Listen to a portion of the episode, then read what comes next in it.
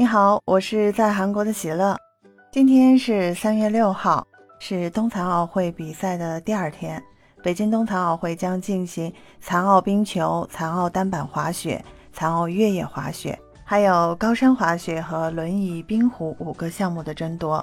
根据赛程，中国队将在残奥单板滑雪障碍的追逐比赛中派出十四名运动员参赛，其中中国队女队员。将首次参加冬残奥会该项目女子级别的比赛。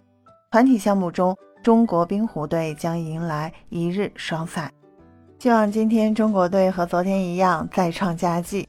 感谢收听喜乐运动会，喜乐也非常期待你在节目下方的评论区的点赞和留言哦。谢谢，我们下期节目见。